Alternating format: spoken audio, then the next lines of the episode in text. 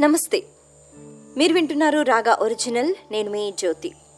సరస్వతి నమస్తుభ్యం వరదే కామరూపిణి విద్యారంభం కరిష్యామి సిద్ధిర్భవతు మే సదా. పద్మపత్ర విశాలాక్షి పద్మకేసరవర్ణిని నిత్యం పద్మాలయాదేవి సామాం పాతు సరస్వతి. మనం సరస్వతీదేవిని ప్రసన్నం చేసుకోవడం కోసం ఆ సరస్వతీదేవి అనుగ్రహం కోసం ఈ శ్లోకాన్ని మనం చదువుతూ ఉంటాం. మన పిల్లలకి కూడా మనం చెప్తూ ఉంటాం. అయితే కాశీ క్షేత్రానికి కొంతమంది భక్తులు వెళ్ళారటండి. అక్కడ విశ్వనాథ మహర్షుల వారు అని ఈయన మహాపండితులు.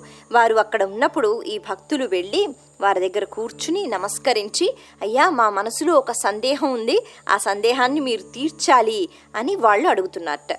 మరి వాళ్ళు అడిగిన సందేహం ఏంటి అంటే అక్షరాభ్యాస సమయంలో అక్షరాభ్యాసం అంటే చదువుల తల్లికి మనం ఎక్కువగా ప్రాముఖ్యతను ఇస్తూ ఉంటాం. విద్య అనేటప్పటికీ సరస్వతీదేవిని మనం కొలుచుకుంటూ ఉంటాం.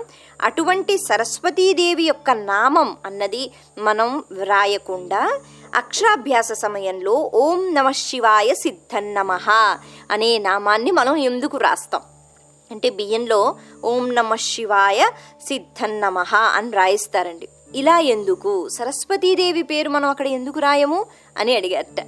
సరే ప్రశ్న చాలా బాగుంది కాబట్టి నేను మీకు సమాధానం చెప్తాను అని చెప్పి విశ్వనాథ మహర్షుల వారు వారు సమాధానం చెప్తున్నారు. ఇంతకీ ఏం సమాధానం వాళ్ళు చెప్పారు? మనం చెప్పుకుందాం మన సంస్కృతిలో. మామూలుగా అయితే విద్య ఎందుకు అవసరం? ఎందుకు మనం సంపాదించుకోవడం కోసం? అంతేనా? కాదు. విద్య చేత వినయం వినయం చేత జ్ఞానం జ్ఞానం చేత ధనం ధనం చేత అధికారం ప్రాప్తిస్తాయి. మరి చివరికి ఈ అధికారం వల్ల మనం చేయవలసిన పని ఏమిటి లోక కళ్యాణం కోసం మనం ఏం చెయ్యాలో అది చెయ్యాలట. విద్య అన్నది మొత్తానికి లోక కళ్యాణం కోసమే అది ఉపయోగపడాలి. ఒక ఉన్నత స్థాయిలో ఉన్నామనుకోండి ఆ పదవిని మనం దుర్వినియోగం చేసుకోకుండా సద్వినియోగం చేయాలి.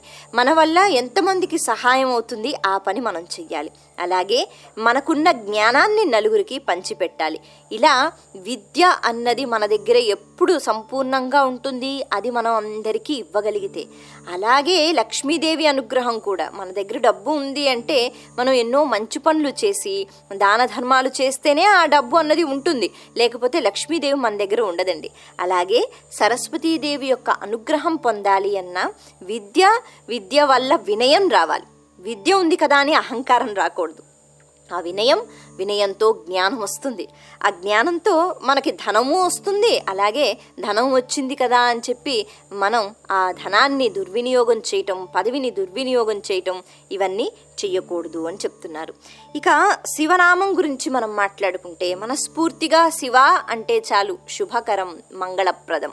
మనం ఆ నామాన్ని ఎక్కడ ఉచ్చరించినా మనకు ఖచ్చితంగా శుభం అన్నది జరుగుతూ ఉంటుంది. శివనామంలో ఆ మహత్య ఉందండి. శివుడు శుభాన్ని అందిస్తాడు. ఇక్కడ ఓం నమ శివాయ అనే పంచాక్షరి మంత్ర పఠనం ఎవరైతే చేస్తూ ఉంటారో వాళ్ళ మనసు ఎలా ఉంటుంది అంటే ఉన్నత భావాలతో నిండి ఉంటుంది అని చెప్తారు.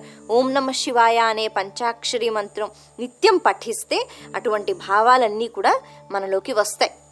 అంటే మనం ఇతరుల గురించి ఆలోచించటం ఇతరులు అంటే ఇక్కడ నా పిల్లలు నా భర్త నా ఇంట్లో వాళ్ళని కాకుండా బయట వాళ్ళు అనమాట ఇలా లోక కళ్యాణం కోసం ఆలోచించి వాళ్ళ గురించి కూడా చేతనైనంత సహాయం చేయగలిగిన మనుషులు చాలా తక్కువ మంది మనకి కనిపిస్తారు. మరి అటువంటి భావాలు అందరికీ రావాలి అంటే పంచాక్షరి మంత్ర పఠనం అన్నది ఖచ్చితంగా చేయాలంటారు. మరో విధంగా మనం మాట్లాడుకుంటే శివుణ్ణి సత్యం శివం సుందరం అని చెప్తూ ఉంటారు. సత్యస్వరూపుడు శివుడు కాబట్టి సత్యం. మంగళకరుడు కాబట్టి శివం అంటున్నాం. సుందర రూపుడు కాబట్టి సుందరం అని అంటున్నాం. మరి మన జీవితంలో కూడా ఈ సత్యం శివం సుందరం అన్నది ఇవి కనిపిస్తాయి. ఎలా కనిపిస్తాయి? మనం అంటే ఇక్కడ ప్రతి మానవుడు తాను చేసిన పని సత్యబద్ధమై అది కూడా లోక కళ్యాణం కోసం ఆ పని ఆ కార్యం చేస్తున్నప్పుడు అటువంటి కార్యం ఎలా ఉంటుంది?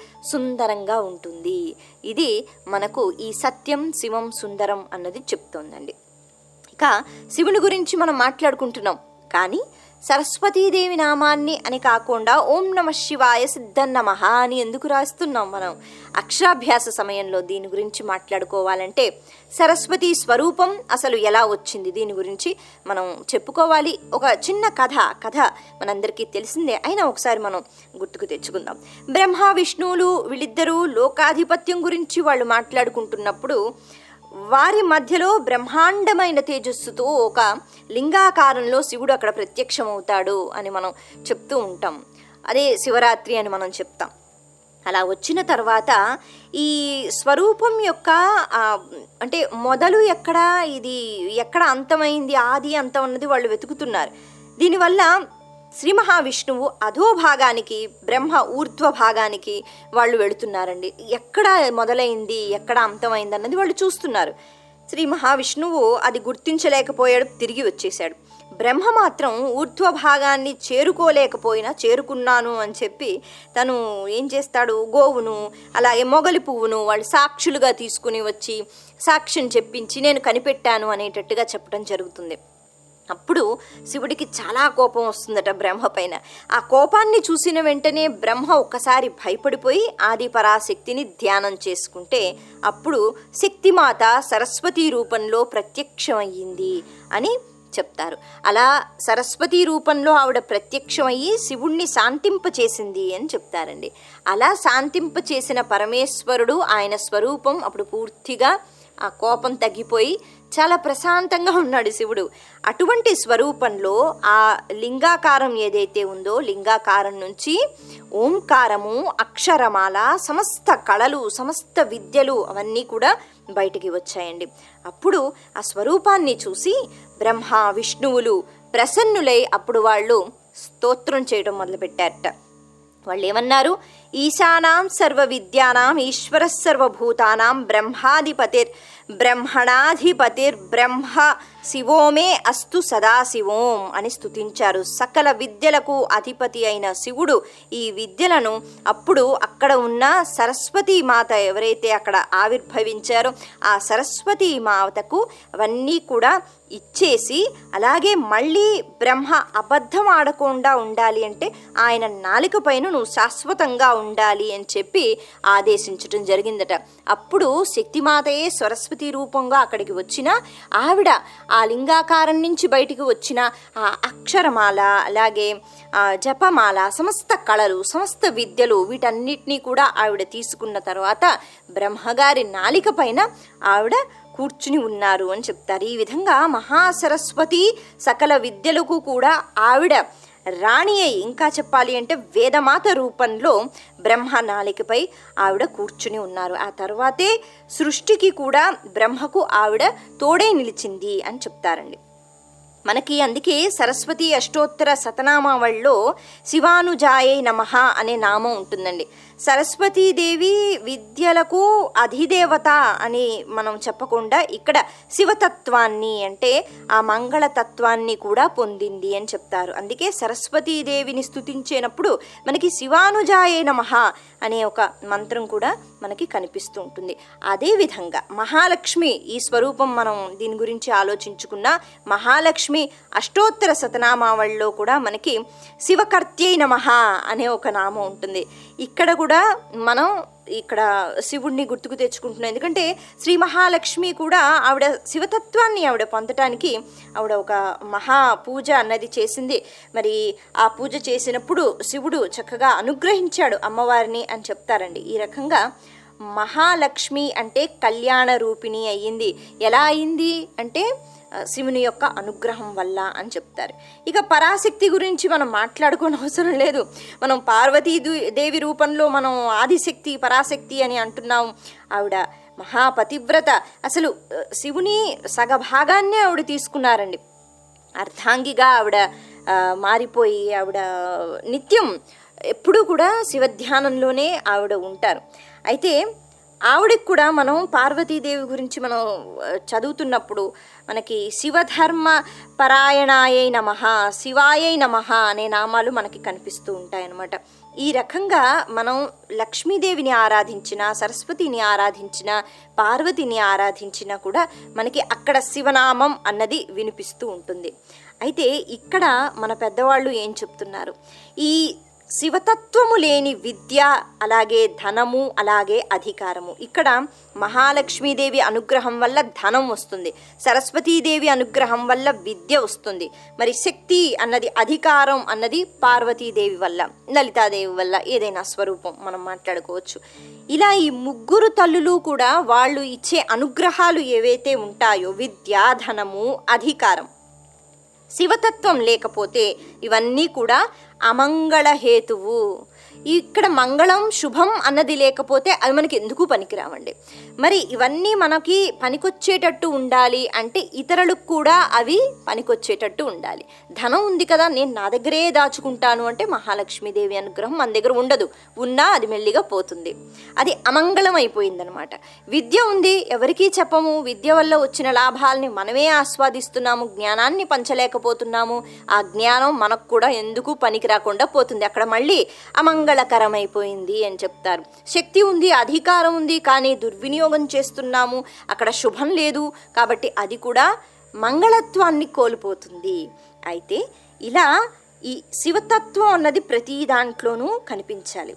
మనం ఈ విద్యారంభ సమయంలో ప్రతి తల్లి తండ్రిలు కూడా అంటే తండ్రి వ్రాయిస్తారనుకోండి కానీ ప్రతి ఒక్కళ్ళు కూడా వాళ్ళు ఏమనుకోవాలంటే ఓం నమ శివాయ సిద్ధన్నమ అన్నప్పుడు విద్య వల్ల ధనం ధనం వల్ల అధికారం కలిగిన వారు ఆ ధనాన్ని అధికారాన్ని మానవ సేవే మాధవ సేవ అనే భావంతో వాళ్ళు ప్రజాక్షేమం కోసం వినియోగించాలి. ఇలా స్వార్థాన్ని విడిచిపెట్టి నా కుమారుడు లేకపోతే నా కుమార్తె ఈ విద్య ఏదైతే ఇప్పుడు మొదలు పెడుతున్నాడో ఆ విద్య అన్నది లోక కళ్యాణం కోసం ఉపయోగపడాలి అనే భావనతో తండ్రి ఈ నామాన్ని వ్రాయిస్తున్నారండి. ఓం నమ శివాయ సిద్ధ నమః. అక్కడ శివనామాన్ని ఎప్పుడైతే వ్రాయిస్తున్నారో అప్పుడు ఆ కలిగే విద్య ఇక ఆరంభమవుతుంది. విద్య చదువు నేర్చుకుంటాడు. ఆ చదువులో శివతత్వం అన్నది కనిపిస్తుంది. అది మంగళప్రదంగా ఉంటుంది. అలాగే తర్వాత ఈ చదువు వల్ల జ్ఞానం సంపాదించి ధనం సంపాదిస్తాడు ఆ పిల్లవాడు. అప్పుడు ఆ ధనంలో కూడా మంగళత్వం అన్నది ఉండాలి. అలాగే శక్తిని సంపాదిస్తాడు అధికారాన్ని సంపాదిస్తాడు. అందులో కూడా మంగళత్వం ఉండాలి. ఇలా ఇప్పటి నుంచి ఈ విద్యను ఆరంభిస్తున్నాడు తండ్రి నా నా కుమారుడికి కానీ లేకపోతే నా కుమార్తెకి గాను నా సంతానానికి ఈ మంగళత్వం అన్నది అలాగా చేకూర్చు అని మనం శివనామాన్ని అక్కడ మనం ఉచ్చరిస్తున్నాం అనమాట వ్రాయిస్తున్నాం. ఇది అవసరం అండి. ప్రతి మనిషి కూడా నేను నేను నాది అనే భావనతోనే అలా ఉంటూ అలా వెళ్ళిపోయిన తర్వాత ఏమి ప్రయోజనం ఉండదు. మానవ జన్మ అనేటప్పటికే దానికి ఒక ఉద్దేశం ఉంది. భగవంతుడు ఇంత చక్కని అనుగ్రహాన్ని మనకి ఇచ్చాడు అంటే మనం విద్య నేర్చుకున్నా మనం ధనం సంపాదించినా అధికారంలో మనం ఉన్నా వాటిని లోక కళ్యాణం కోసం ఎప్పుడైతే మనం ఉపయోగిస్తామో అప్పుడే వాటికి విలువ ఉంటుంది. అవి కూడా మన దగ్గర శుభంగా మంగళప్రదంగా అవి ఉంటాయి. మరి ఇలా ఆ మంగళప్రదం అన్నది కనిపించాలి కాబట్టి మనం శివనామాన్ని ఇక్కడ వ్రాయిస్తున్నాము. ప్రతి మానవుడు తనకి కలిగిన విద్యను ధనాన్ని అధికారాన్ని ఒక అంటే చేతనైనంత వరకు కూడా లోక కళ్యాణం కోసం ఉపయోగించాలి. దీని దీన్ని చాటి చెప్తూ ఆ ఉద్దేశాన్ని మనం చెప్పుకుంటున్నాం కాబట్టి అక్కడ ఈ సద్భావన అన్నది వచ్చింది. ఆ సద్భావన మనం అది చెయ్యాలి అంటే ఓం నమ శివాయ అనే పంచాక్షరి మంత్ర సంకల్పం అన్నది అలాగే అది మనం వ్రాయించడం అన్నది ఇక్కడ మనకి కనిపిస్తూ ఉంటుంది. ఈ రకంగా ప్రతిదీ అంటే పెద్దవాళ్ళు ఏ పద్ధతి మనం పెట్టినా అది చాలా జాగ్రత్తగా ఆలోచిస్తే కనుక అందులో ఎన్నో రహస్యాలు దాగి ఉంటాయండి. ఇటువంటి పనులు చేసినప్పుడు మనం కూడా చిన్నవాళ్ళకంటే మన పిల్లలకి మనం చెప్పగలగాలి. ఈ రకంగా ఎందుకు రాస్తున్నాము అంటే మీరు పెద్దయిన తర్వాత ధనం వచ్చిన తర్వాత మీరు దుర్వినియోగం చెయ్యకూడదు అని చెప్పి మంచి మాటలు మనం చెప్పగలగాలి. మీరు వింటున్నారు రాగా ఒరిజినల్.